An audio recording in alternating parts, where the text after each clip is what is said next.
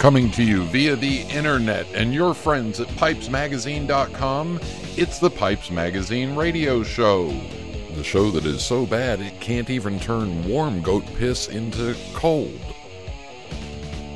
Now, I invite you to sit back, relax, the smoking lamp is lit.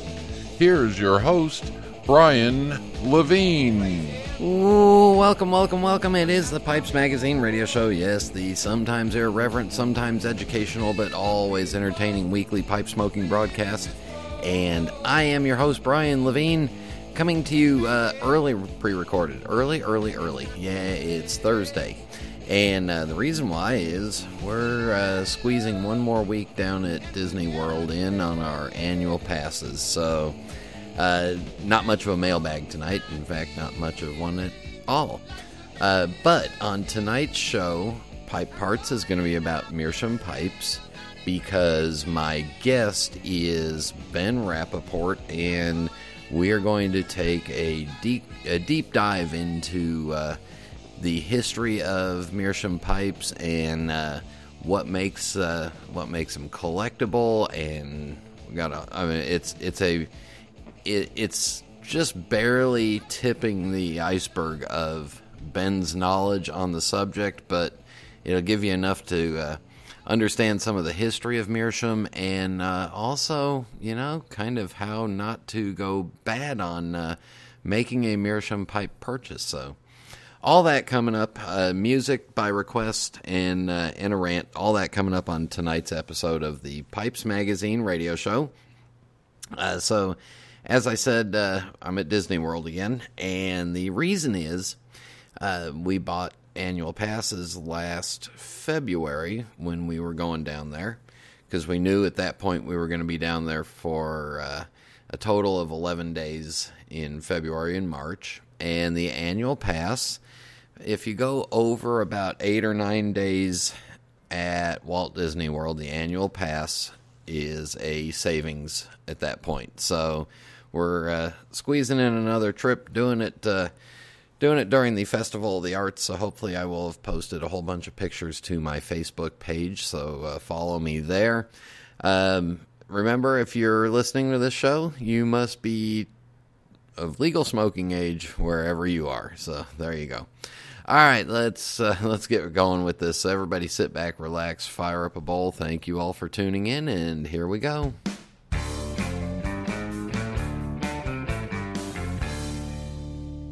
Welcome back to a special episode of the Pipes Magazine radio show, and it's special because Ben Rapaport is back with us. And Ben, I'm gonna I, I'm gonna call you the noted historian, doctor of pipes, and author of many many books on pipes and tobaccos. And you know what, you're you really are. And I don't yeah I I I don't say this uh, often, but you are a jewel in the pipe collecting hobby. So, Ben, thank you for coming back and uh, welcome back to the Pipes Magazine radio show. Well, Brian, thanks for welcoming me back. I mean, this is phase two of my life, right, on audio. Yeah. uh, thanks for the for the kind words. Um, I don't accept them lightly because I'm just another collector who enjoys writing and uh, and some writing you have done, but you're you're back because I got a request from a listener named Steve who wanted to know more about Meerschaum, and there is uh, nobody better in this country that I know of to talk to about. So we're going to dedicate this whole episode, pipe parts in the uh, regular interview segment, to talking about the history of Meerschaum, the different types of meerschaum. We're to it's going to be a deep dive. So let's get into it. And uh, can you just tell us when was when was meerschaum first used for a pipe? Okay, tough question to answer. I mean, I want to disabuse the listeners of the story that they probably read in most American books about the history of tobacco pipes, and more particularly about almost all the books in European languages that describe the uh, let's say, the evolution of, of meerschaum as a pipe material. Uh, the story about Karl Kovacs, the so-called cobbler and wood pipe carver of Pest, Hungary, has never been proved. And it's generally accepted, though, that sometime in the um, mid 1700s, a certain count found two pieces in Turkey and turned them over to Karl Kovacs, and he carved two pipes, one of which he gave to the ambassador, and the other one of which supposedly he smoked, and then later gave it to the National Museum of Hungary in Budapest.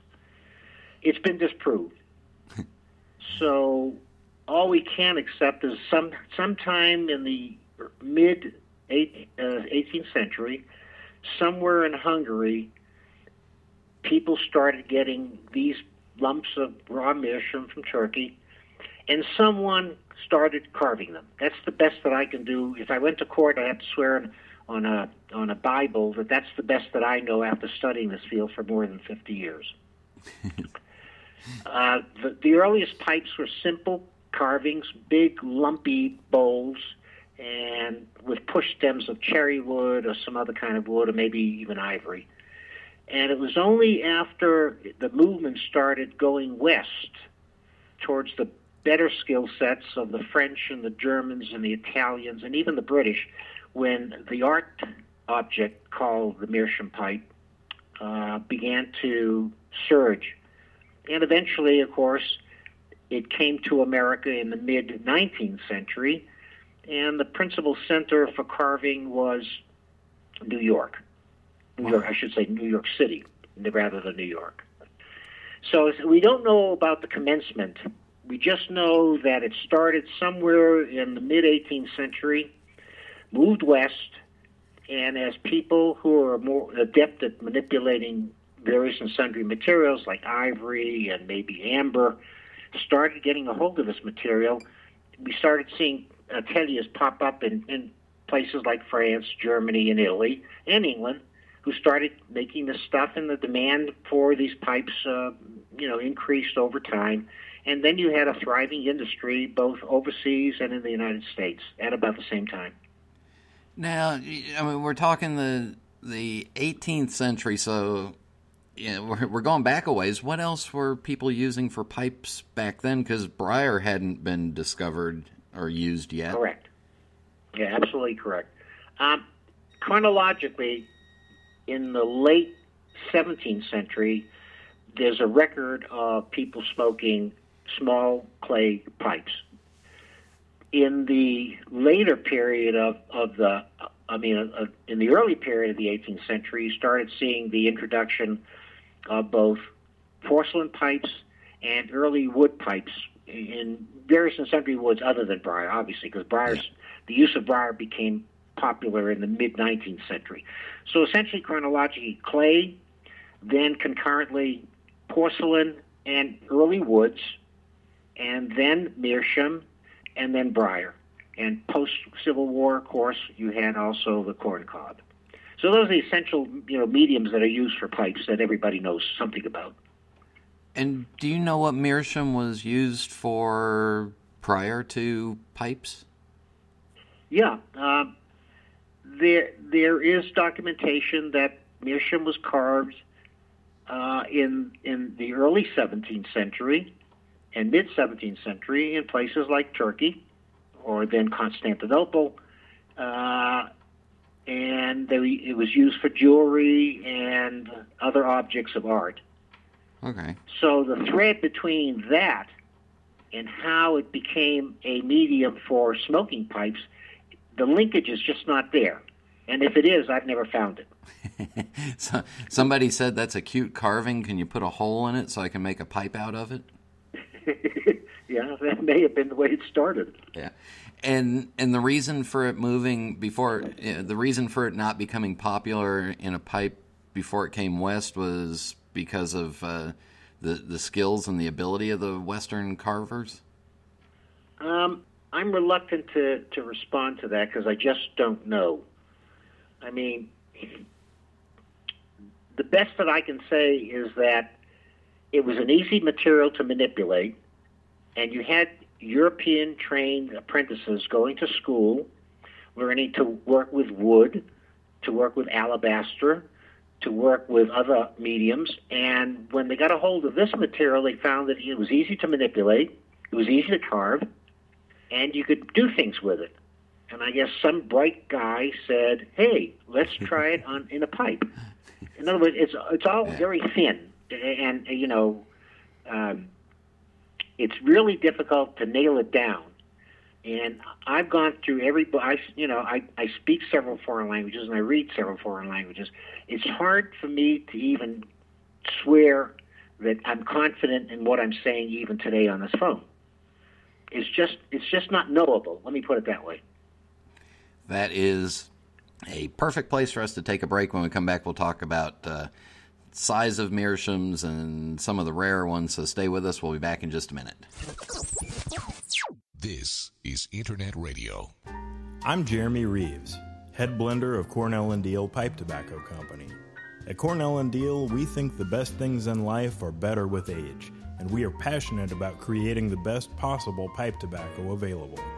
Fueled by this passion, we introduced the Cellar Series, a collection of blends like no other. While the blends in this series are ready to smoke now, each one has been meticulously designed to optimize depth and complexity as the tobacco ages in the tin. Currently, the Cellar series is comprised of Oak Alley, Cheneys Cake, Joie de Vivre, Old Grove, and Bourbon Blue, but we will be unveiling new additions to this very special series as time goes on. Pick up a tin to smoke now and save a few for later enjoyment so that you can experience all the richness and subtlety each blend will reveal through the years. Cornell and Diehl's Cellar Series. The secret ingredient is time. Contact your local or online retailer for information. We are back on the Pipes Magazine radio show visiting with uh, fellow Doctor of Pipes, Ben Rapaport. Um, okay, so we, we're now now pipes are being made in uh, out of meerschaum in the in Western Europe and and, and then in New York City. Um, what's the oldest pipe that you know of that you've that you've actually seen or touched? In several of the books that I've written, and in online, one can read about the earliest pipes coming out of Austria-Hungary. Uh, well, actually, before Austria-Hungary, because uh, uh, it didn't become Austria-Hungary until 1873. Um, but uh, they're crude, they're bas relief carved, they're they're clumpy, and, and, and the Germans have a, a unique word for these things. They call kloben, K L O E K L O B E N, meaning a lump, like a lump of coal, because they're not very artful. Uh, they're large. Sometimes they have these silver wind covers and silver shank bands and push stems, but they're all bas relief carved, meaning the incision is not deep. Okay. And you don't see that kind of skill appearing on pipes until the mid 19th century. So for about a, a hundred years, between 1750 and 1850, most of them came out of out of uh, Budapest, and they were all lumpy, clumpy kinds of things. Mm-hmm. The Germans did the same thing for a great number of years. The transition, I can't explain as to why it happened or where it started first, but you start seeing what I call phases. You have the lumpy ones coming out of the mid to late 18th century, early eh, early 19th century, and then you see finesse being applied to this material, where you get three-dimensional figures, high relief carving on the shank or around the bowl. And then at the start of the 20th century, you see you know, the planies, the simple kinds of, of pipes that are still being made today, you know, with no carving whatsoever. So it, it was a three-phased history if you watch these things. But the earliest ones, I mean, I've seen them. Uh, they're pictured in many books, and you can tell a significant difference between those that were made early and those that were made later. Now, the question arises why did they go from bas relief to high relief? Or why were they so lumpy clumpy at the beginning and had such finesse later on? And I think, and that's all I, I don't believe, I think that the ones that started carving later were, were well trained in the arts as apprentices and then as professionals uh, after having been schooled. And that's the big difference. In other words, anybody who thought he could manip- manipulate material might have carved something, but he may not have had the skills to execute a meerschaum pipe with exquisite detail.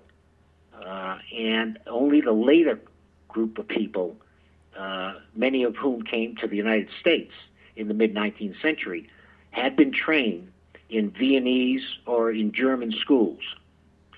And it was that skill set that they learned that they applied to this very easily manipulated material. Wow. All right, and on the opposite side of that, I know we we talked in the past about a couple of really special large pieces. Yes. Uh, talk us through those because uh, uh, the one that the one that got me in particular was the one for the uh, I believe it's the Columbus Exposition. Yeah, let me let me go back a little bit too. But that's right. You're right. There are three that are truly top of the line as far as finesse and size. The first one that was carved for the 1876 exhibition, which was called the Centennial Exhibition in Philadelphia, is a table pipe uh, with four hoses. And I have to stop long enough to tell you where you're going to see a picture of it. You've got to go to a Facebook site called the Tobacco Pipe Art History. That's one word with the H missing, Art History. Yep. And when you access that, you go into one of the many albums that I and a, and a collaborator have posted since 2011 when we started this effort. And if you go into the album called Princely Pipes, you'll see it. It's huge. It's almost two feet high, and it's got figures all over the place. And that's the first one that comes to mind. The second one that comes to mind was carved by the DeMuth Company of New York for the Columbia Exposition in Chicago in 1893. And that's the one that you just mentioned Columbus coming to America. Unfortunately, that now resides in, in a, a storage facility in Vienna, Austria. And you can ask me later why, because I can explain that. And the third interestingly enough, was carved by a Boston carver by the name of Gustav Fischer Sr. Uh, of what is called the death of Captain Warren at the Battle of Bunker Hill, which is in Charleston, Mass. And Gustav Fischer saw the painting and carved a likeness of it, his rendition of it, in Meerschaum, which is almost three feet long. It has about 30 characters carved on it. And uh. we know where that one is because it resides in the state of Colorado. And I'm preparing an article with images of it for Pipes and Tobacco magazine, and the editor has promised that that article, that substantive article with many images, is going to be in the summer issue of 2018. So, in all of my years of, of, chasing this stuff down, these are, without question, the three largest, the three most exquisite pipes that have ever been made. Ironically, there are many thousands of other pipes of smaller size and just as well executed, but they're not huge. These three are the largest I've ever encountered in my entire life. now, now, and oh, by the way, and yeah. those other two are also available in the Princely Pipes album on in, on Facebook in our in our uh, site called the Tobacco Pipe Art, Art History. We will put a uh, link to the Facebook group on the on the show notes here, but uh, let's go back. Why why is the one pipe uh, why is it uh, stuck in Austria? Oh, okay. Um, uh, back in 1957, the American Tobacco Company had a plant in Richmond, and the DeMuth Company, which I mentioned earlier, uh, was was their collection was purchased by American Tobacco Company, and it was on exhibit in 19 in the in the 1950s uh, at the plant in Richmond. The plant closed. It turned over the collection called the Half and Half, you know, named after a famous American tobacco company, Pipe Tobacco. Yeah. Turned over to the Valentine Museum in that city. And the Valentine Museum had it on exhibit, exhibit until the late 1980s when they contacted me, because I was living in Virginia at the time, and said, we need to come up with some money to restore an antebellum home in Richmond. And the board of directors has decided that we will sell the half and half collection. Now, do you know of anybody that might want to buy it? And I contacted uh, the director of the Tobacco Salt and uh, Tobacco Museum in, in, in Tokyo. I contacted the Philip Morris people, which were right across the street in the same city, Richmond, because they had a small collection on exhibit. I contacted the uh, curator of the Museum of Tobacco Art and History in Nashville, and I contacted the director of the museum in Vienna, Austria. Of the four who showed up, and I walked them through the collection at the museum, only one expressed interest in it, and that was a Dr. Herbert Rupp, who was the curator of the Austrian Tobacco Museum. And the principal reason for having an interest in it was that in, in 1992, they were going to celebrate 500 years of tobacco in Columbus. And here's the Columbus pipe sitting right in front of them. Uh, long story short, they made an, uh, an offer, and the museum purchased it. Uh, the museum let it go.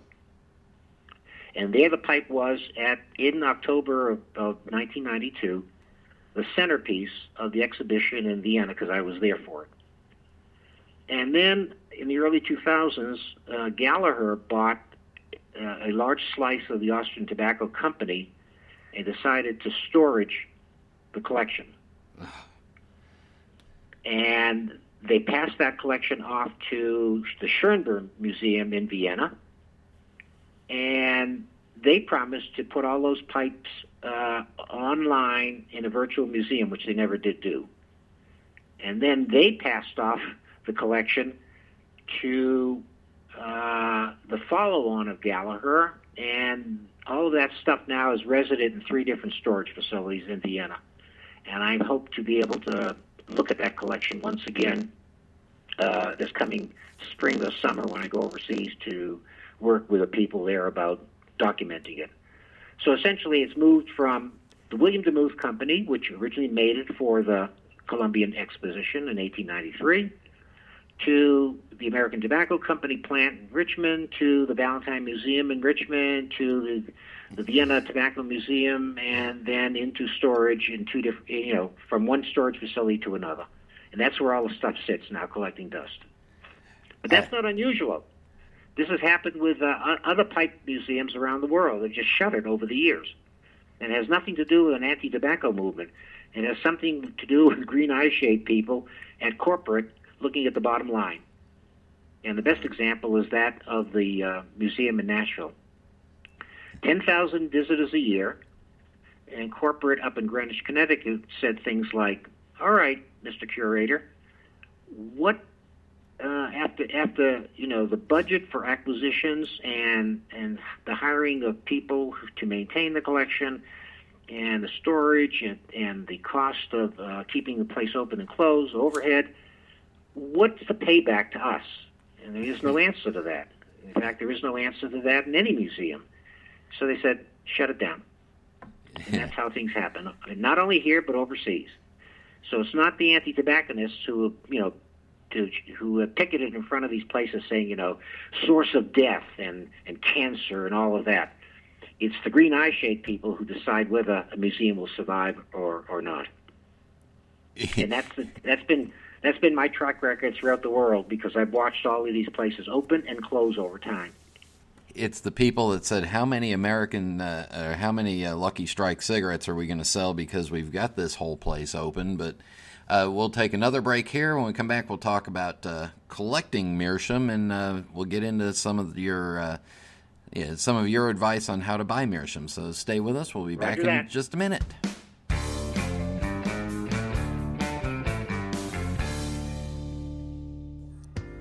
My name is Shane Ireland, and I'm the pipe manager at smokingpipes.com. It's my job to source and select the absolute best pipes from all over the world. We take collecting seriously, so you should think of us as your team of personal pipe shoppers. When you browse our site and make your selection, the pipe you've picked out has traveled from the maker to our merchandising and quality control department. It was then given to our highly skilled photographers, videographers, and copywriters before being carefully and lovingly packaged by our shipping team. The pipe you see is the pipe you get, and it's just the one you've been searching for. Whether you're on the hunt for that next special piece to add to your collection, or would simply like a recommendation from our extensive selection of tobaccos, Give us a call at 1 888 366 0345, and our friendly experts will be glad to assist you. We are quality, we are experts, we are collectors, we are smokingpipes.com.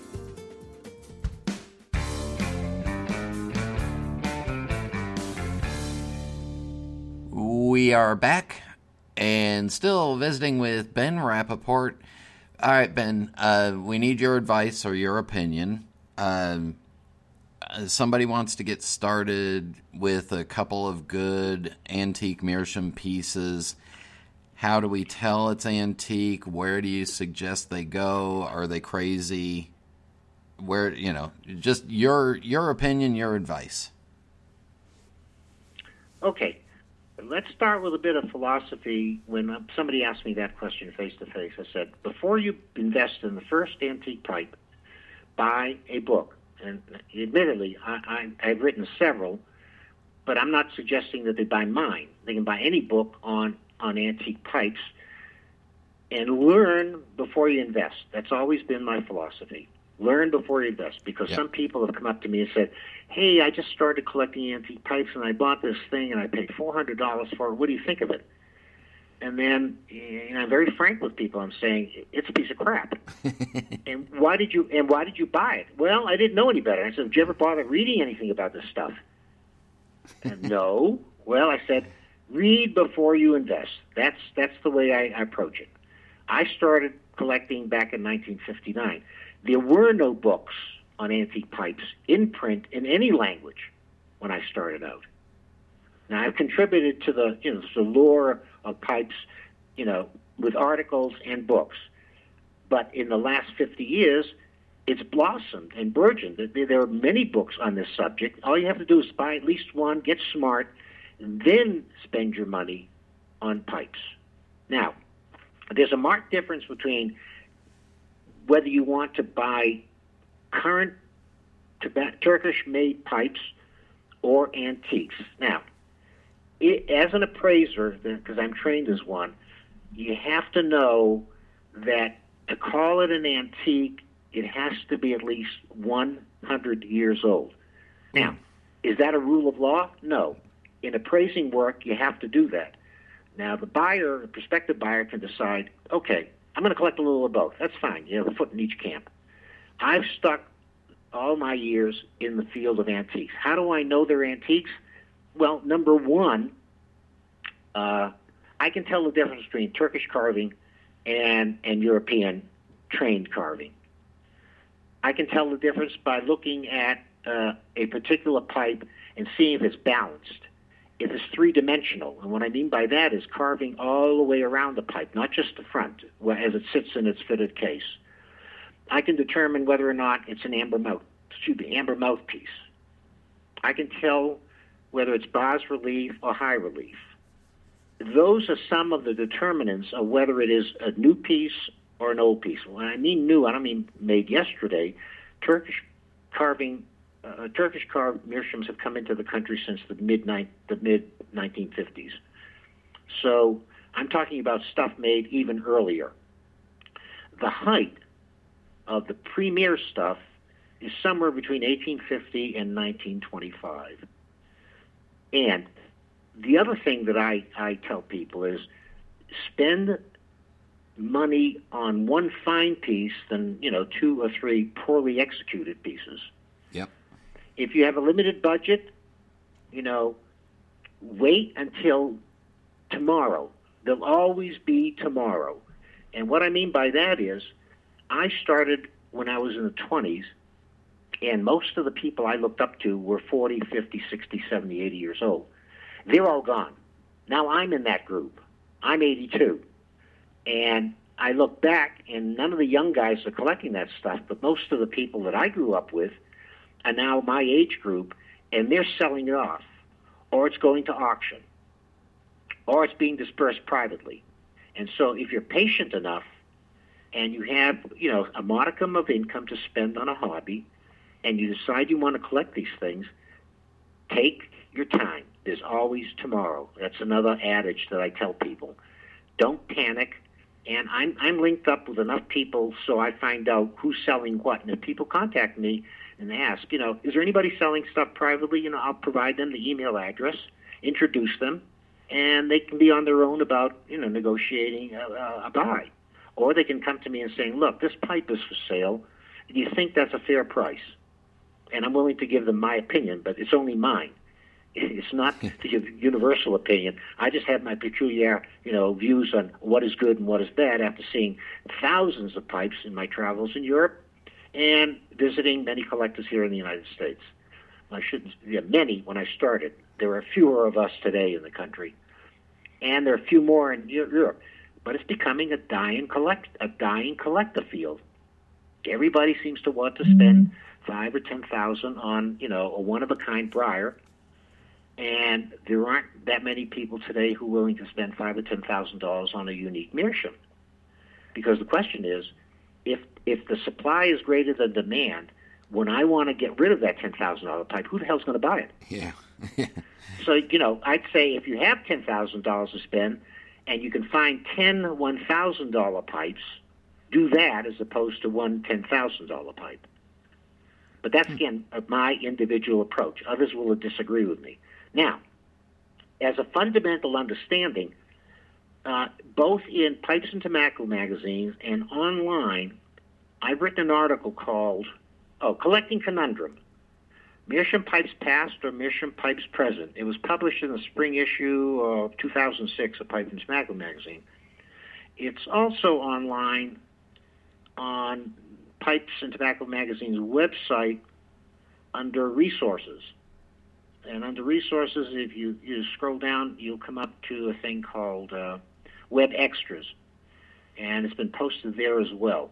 And I provide a comparison of Turkish made pipes and antique pipes and walk the reader through the individual characteristics of both classes of pipes and what to look out for in each case. So that's that's at least an early start.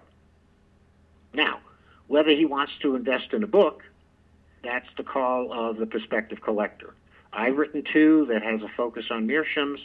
There are several written in Europe that have been translated into English that I can recommend if they contact me. Uh, and you can do a little research online. Some of the material that's out there that's free, you know, is really um, garbage. and and I embarrassingly, I'd hate to tell you this, but but Tinderbox has a, has a, a website post that says that meerschaum is the shell of the cuttlefish, and that's just one. that, that's that's just one place where someone who doesn't know anything says, well, wait a minute, Tinderbox is a rather large retail chain. They ought to know something because they sell meerschaum pipes. Let's see what the folks at Tinderbox have to say about meerschaum. And it says it's the shells, you know, that have fused together of the cuttlefish. Fine. Why don't they just don't say it's, it's the horn of a unicorn? it could be that as well.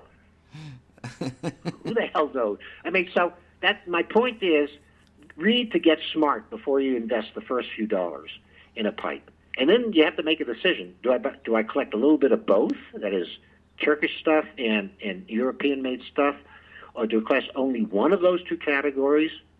Or do I collect none of that because it's too expensive for me?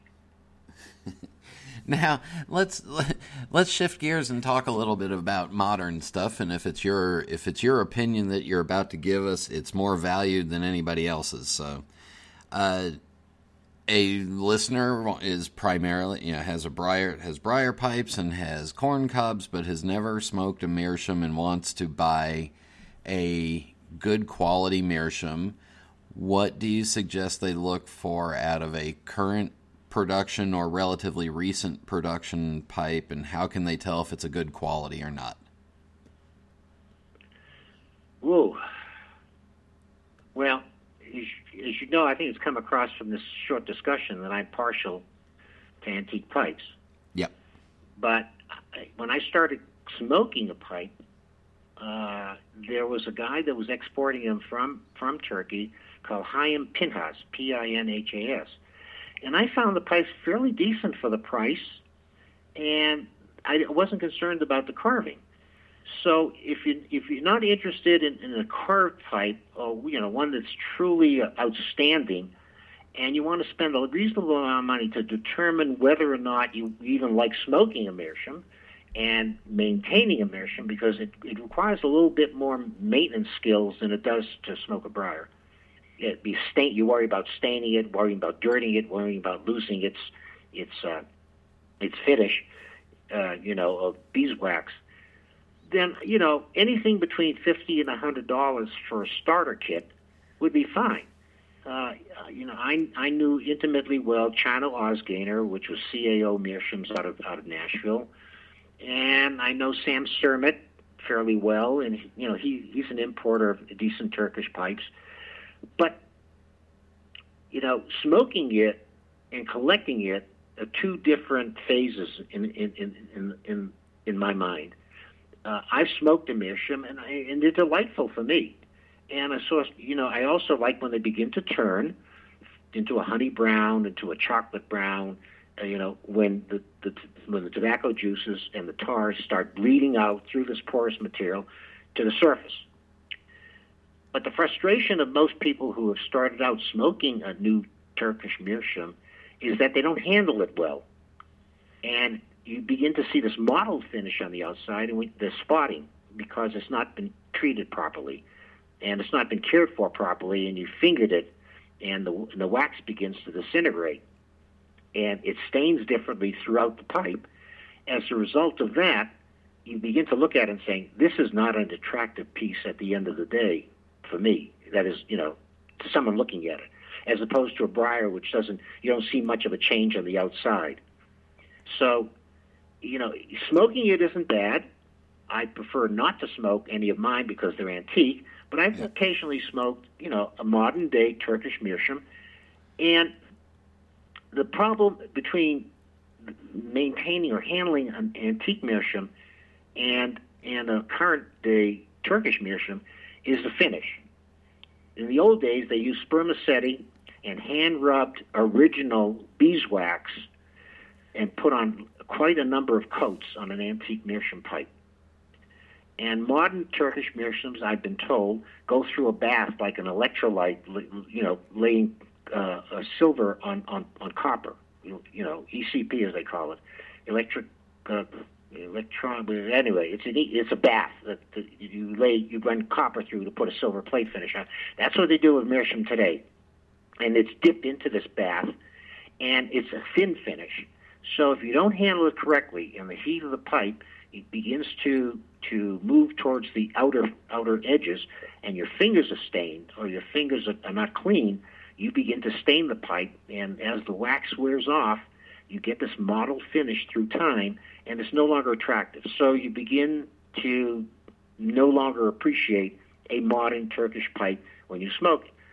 But in comparing it to to uh, uh, smoking and breaking in a briar, I, I don't have any problem with it. They're not equal in their pleasures, but they're both pleasurable to smoke. Why are some and pipes? Uh, why are some pipes mar- marked block meerschaum and others aren't? Well, that's a question of advertising, I guess, because it's pretty difficult. It's pretty difficult to determine once a pipe is finished whether or not it's block meerschaum or a composite. Uh, the composite concept started about the same time as the use of meerschaum as a as a pipe in the mid 19th century. You'd see the, the shavings and the residual, you know, scraps of meerschaum that they fuse together and make, you know, a composite material uh, that that became a pipe as well and the difference would be determined when you smoked it, because in a block meerschaum pipe, you know the bleeding of the of your juices and your tars uniformly provide a finish, you know, a uniform finish on the outside of the pipe. In a block meerschaum, because it's made up of pieces and parts, it begins to to take on different finishes as you smoke it.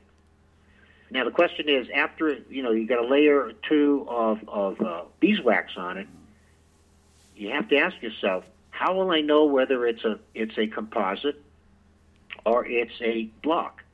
And you'll only determine that when you smoke it. That's when it reveals itself as to what it really is. so you have press meerschaum, a block, you know, or, or, or press meerschaum as it's called, versus block meerschaum.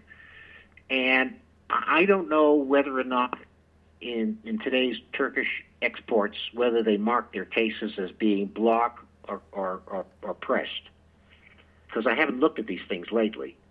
But I'm assuming everything that comes out of Turkey is essentially block.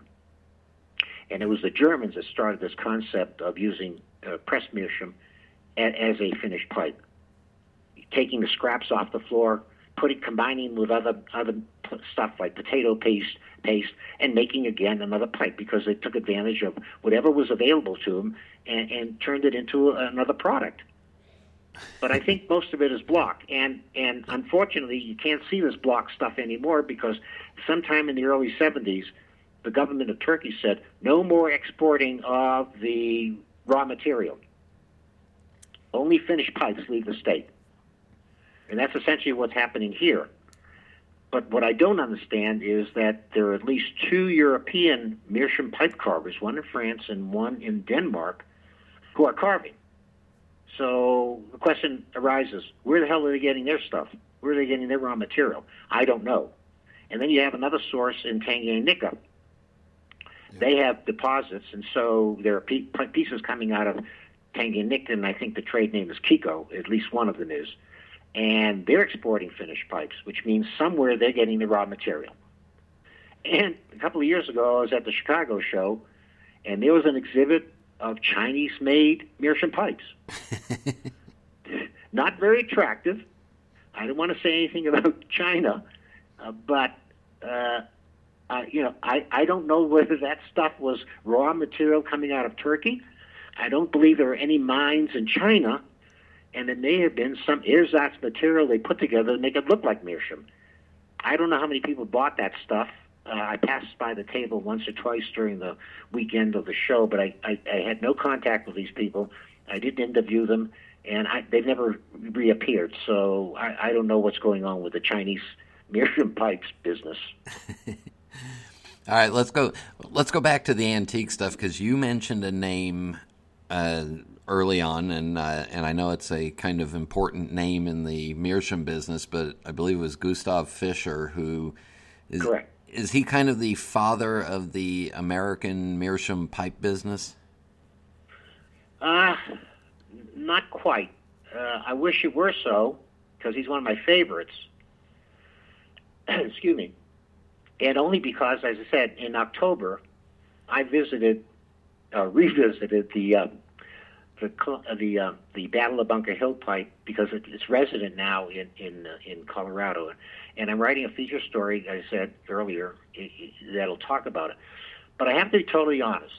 There are other guys in this country who did some great work. I'll name them for you: Kaldenberg, K A L D E N B E R G, New York. Uh, DeMuth, everybody, pretty much everybody knows the symbol WDC, William DeMuth Company, New York a guy named Gustav Stehr, S T E H R, New York, I. Hamburger, New York, Carl Kuchera, New York, the Fishers of, of Orchard Park, New York, who put out some outstanding stuff, and Gustav Fischer Sr. of Boston. And I have to put out the word senior because he had a son, Gustav Fischer Jr., who was more expert on making briar, or carving briar than carving meerschaum. And they worked concurrently, father and son, in the city of Boston. I like Gustav Fischer Sr. for another reason. All these other companies I mentioned earlier got international fame and acclaim. They competed in European exhibitions and in American exhibitions throughout throughout the 19th century and early 20th century. Gustav Fischer was nothing more than an employee of the Ehrlich Company of Boston. Huh. When I was growing up, I saw most of the Fischer pipes that were on exhibit and for sale when I visited the Ehrlich store when it was on Washington Street in the city. But prior to that time, uh, the Ehrlich store was in another part of the city. Long story short, all these other companies had international claim and international fame. And Gustav Fischer just carved for the Ehrlich company, and the pipes were sold in the city. and it's unfortunate that most of the attention in the new, in the press is about these other companies. Gustav Fischer got not much press except during the period of the early 1900s when he exhibited the Battle of Bunker Hill pipe in the store. And beyond that, the history pretty much goes blank. Now, the, the, pipe that I, I visited in, in October, the Battle of Bunker Hill pipe, I, I managed to convince the family to put it on exhibition in uh, 2003 at the Brandywine River Museum, and you can read about that online. Uh, and then it went back into storage, and then people passed from the family, and it ended up with the great grandfather's son. Uh, I mean, great. The gentleman is the great is the great grand great grandson of Gustav Fischer Sr. And fortunately for me, he resides in Colorado, and we renewed our acquaintanceship last year. and I saw it. But what I learned there is that many of the pipes that Gustav Fischer carved that were never for sale or never exhibit in, in Ehrlich's stayed within the family. He made them for the family members. And I saw a huge amount of truly outstanding antique pipes that are now in the hands of one of the family members. Wow. And and the best part about it is when I entered the door, he said, "Welcome back." And by the way, nothing's for sale. they're staying within they're staying within the family until uh, my offspring and the offspring of other relatives of, of Gustav Fischer Sr. decide they don't want him anymore. Good for him. So, yeah, that's right. That that that was the that was the introduction I had to this gentleman named Bob, because that's about all I'll say about him. I'll mention him, of course, in the article, but I'm going to expose to the subscribers of the magazine many of the pipes that Gustav Fischer Sr. carved solely, wholly, and totally for the family, and not for resale in Ehrlich's store. And the other thing that's been in, in, on, online and in the press is they said that Gustav Senior was as as adept in handling briar, and I never found a briar pipe made by Gustav Senior until I visited this gentleman in Colorado. He's got one of them, wow. and it's exquisite. And that's one of the that's one of the pictures that'll appear in this article. It's the first time in my entire life I've got, you know, in photo form, a, an, a briar pipe carved by Fischer Sr. because the son was quite good at carving briar pipes, but most of them were fairly plain, you know, smooth finishes.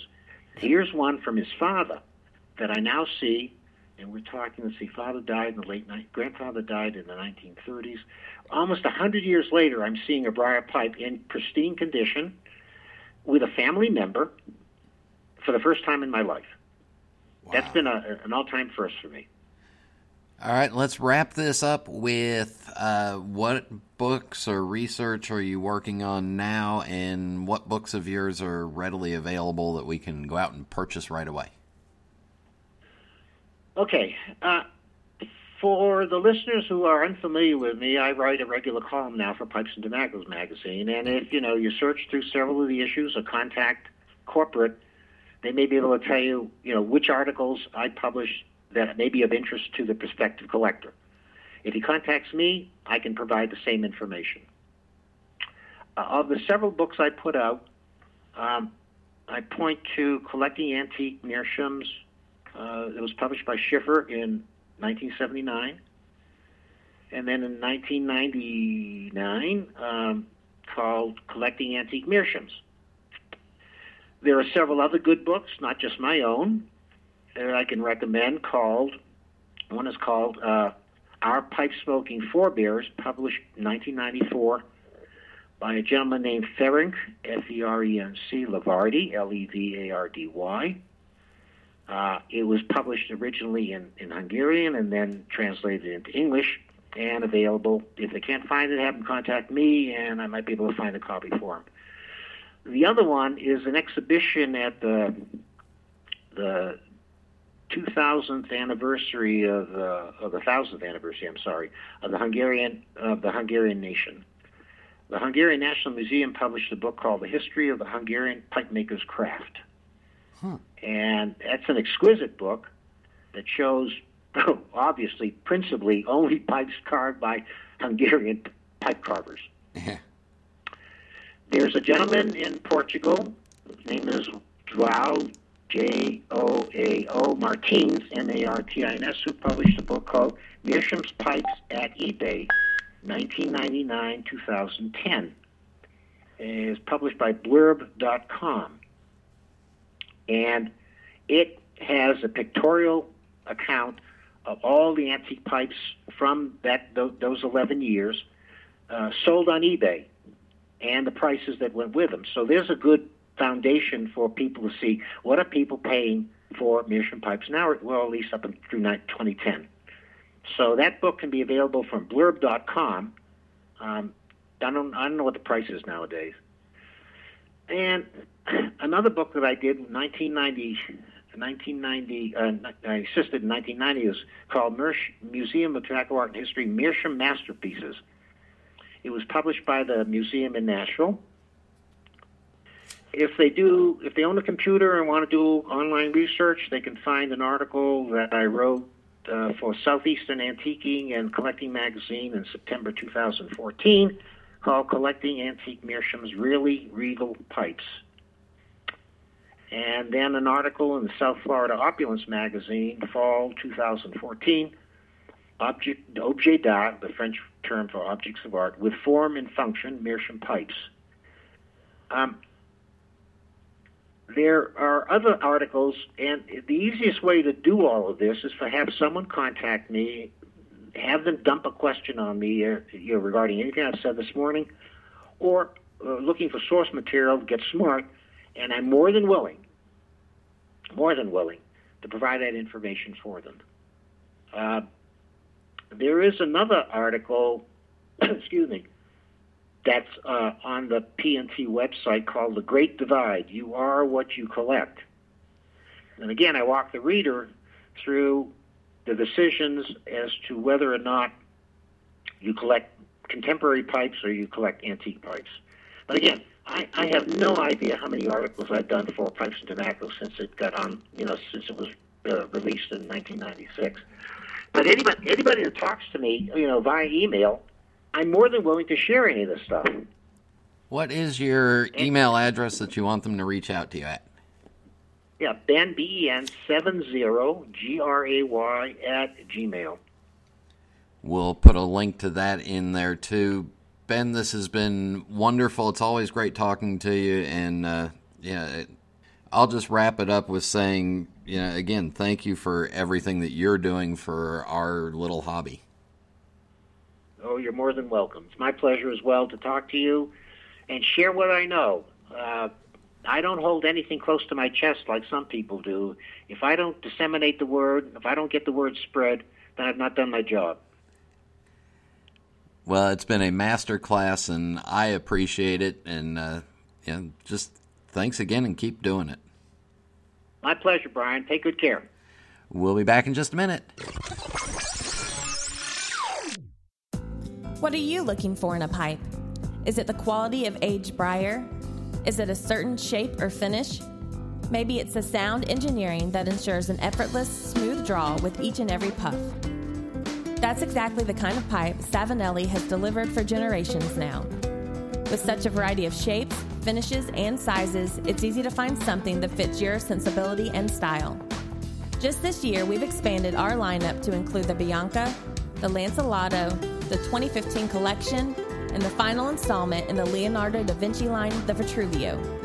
For a bolder style, try our more colorful 2015 editions as well.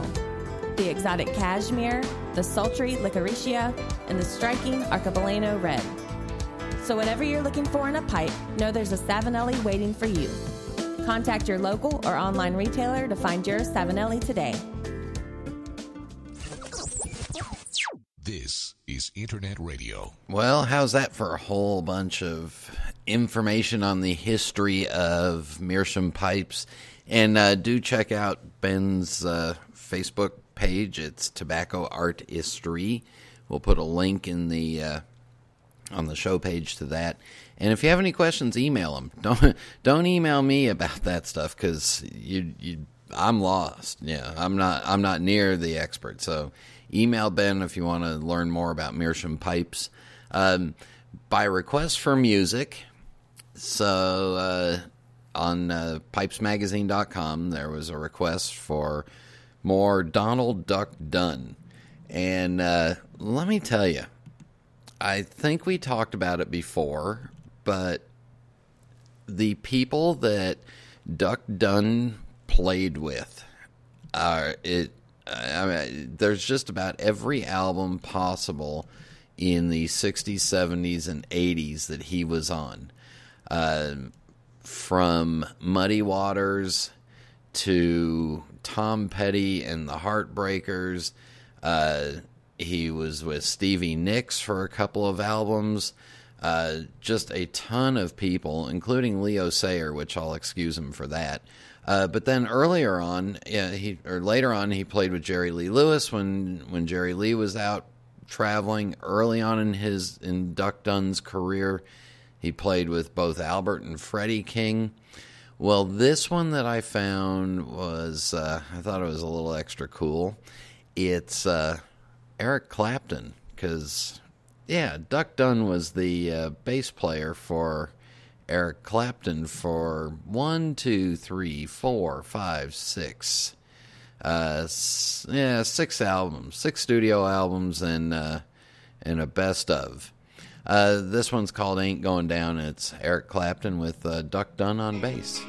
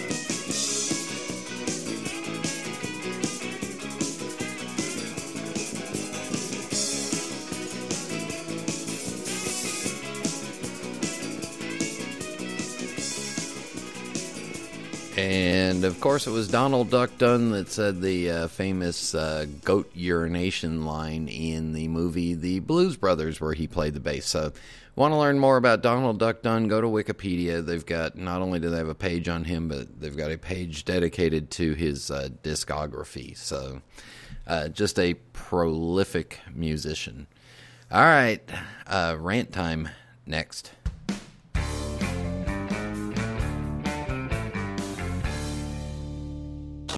Cowboy.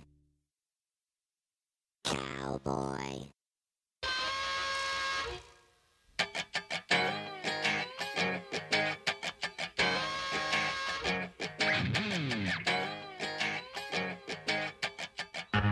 I'm pretty sure I've done this one before, so I'm just going to say this is my annual plea to manufacturers and retailers. All right, recently there was a wine store going out of business here in the greater Charlotte area and went over there and they had great, you know, 30% off everything. So we went walking around and looking. Well, if you're looking at a bottle of wine and all it tells you is where it's from and what type of wine it is, that doesn't give me much information. Tell me more about it. Tell me, is it full bodied? Is it medium? Tell me what little flavors or essences I'm going to get out of it. Yes, I know I can look it up on my smartphone, but when you're standing in a store with a thousand options in front of you, do you really want to pull up a smartphone and look it up? No. Retailers do the same thing. If you want to sell stuff, uh, put up a little description of it. Tell us what it's going to be like, especially if you don't have anybody around that you can find, or and it's it's going to be impossible for everybody to know each wine anyway. So put up the little description cards. Uh, recently, I've been on a gin buying uh, binge, and uh, you know the same thing for you uh, gin manufacturers give the retailers some information, give the consumers some information. Yes, I could look it up on my smartphone and stand there in the store and read about it, but I don't have that time when I'm standing in a store that's got a lot of booze to look at. Same thing with pipe tobacco. Most of us are lucky enough to either have an online retailer or a local store where somebody's knowledgeable, but if you're printing out a, if you're putting your tobacco in a tin, give us a little description about it. All right, there you go. Okay, save that one for next year too, until they've all fixed it. Uh, remember, new shows go up every Tuesday night at 8 p.m. Eastern Time, and they stay up for eternity or until, I don't know, for a long time. Um, all 280 shows are available to listen to right now on Pipes Magazine, on iTunes, Stitcher, uh, Podkicker, TuneIn, uh, Podbean, I don't know, all these pod things. But uh, check them all out. Share the Pipes Magazine radio show with all your pipe smoking friends and uh, let them know how much you enjoy it.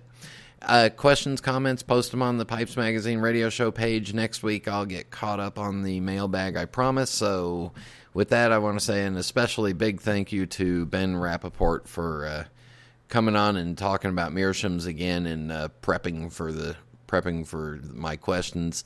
And uh, thank you all for tuning in. Until next time. Until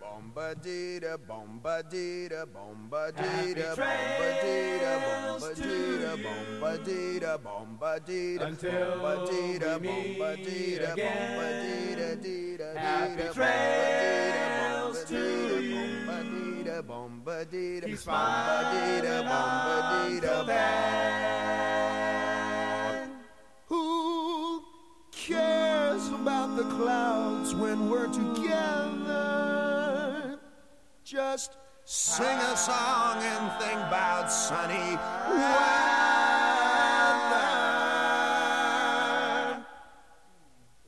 Happy trails